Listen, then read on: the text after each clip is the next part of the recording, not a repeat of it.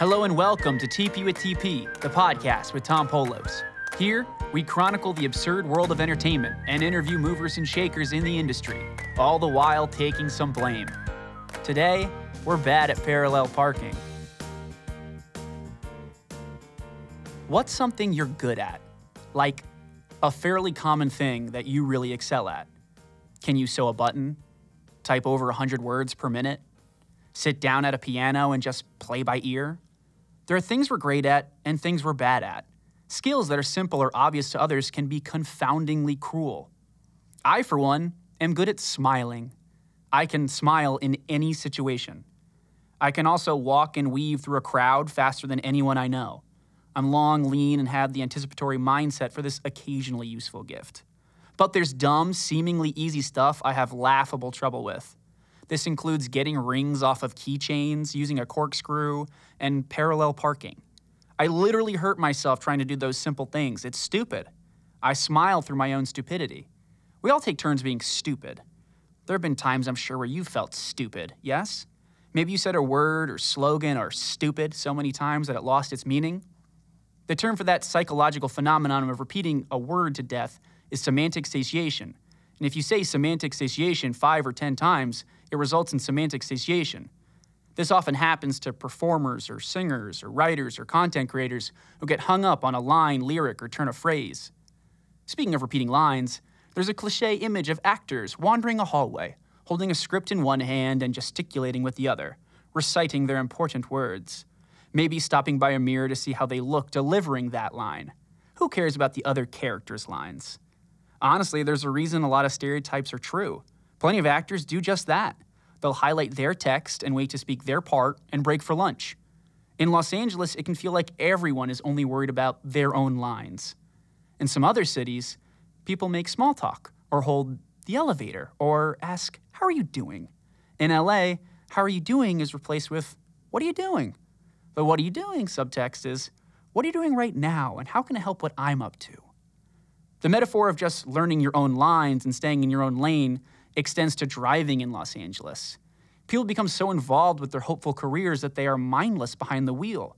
The soul crushing traffic in the entertainment capital of the world is well documented and very real. They call it the 405 freeway because you're on it for four or five hours. Producers and writers and talent are all gripping their gear changers, reliving the meeting they just had, and choosing their own ending as to how it should have gone, re auditioning for their own steering wheels. Unfair thoroughfares filled with good looking, talented, but delusional people blindly merge around the city that filmed Rush Hour and still offers rush afternoons, rush evenings, and rough nights. The 10 freeway from 2 p.m. to 7 p.m. is one of the few places on earth where it's both impossible to speed or to figure out the exact time you'll get to your destination. The chaos exists on side streets too. People drive like they're tired of living. Some neighborhoods are better than others, sure, but no neighborhood is safe. There's one street in one neighborhood which was the subject of many city council meetings. Quorums and forums were held to stop the manic driving in the area. The neighborhood locale was Silver Lake, and the street was named Rowena. I frequent that neck of the woods and that very street. One morning, I was meeting a friend and needed to pull onto the busy Rowena Avenue. I turn right, and Rowena is as windy and hilly as ever.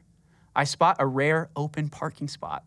The spot was on my side of the road, but I was going to have to squeeze into it. Remember how I said I wasn't good at parallel parking? I mentally prepare, put on my blinker, line up perfectly, shift the car into reverse, and begin angling back, ready to quickly turn the wheel. A blue BMW speeds around my car, burns some rubber, and nearly hits my front end. I tap on the brakes, catch my breath, and try again. Within seconds, a red Prius silently sneaks up and wasn't as ego friendly as they wanted fellow travelers to think, honks twice, and goes around me. I'm now kind of diagonal to where I need to be, and start to sweat, wondering how I'm going to restart this entire process as cars continue to whiz by one after the other, after the other, after the other. I can't let off the brakes too fast as I'm on a steep hill, but I can't accelerate too quickly because I don't want to hit the parked cars I'm looking to get in between. Minutes are passing. Pedestrians are wondering what is happening. It's now or never. He who hesitates is lost. If I make this move quick, I can do it in one fell swoop. I start the swoop. I look to where I need to go, throw it in reverse, start to angle, and the loudest horn you've ever heard comes from a massive mattress truck, a deep air horn that can only be used to warn people about tornadoes.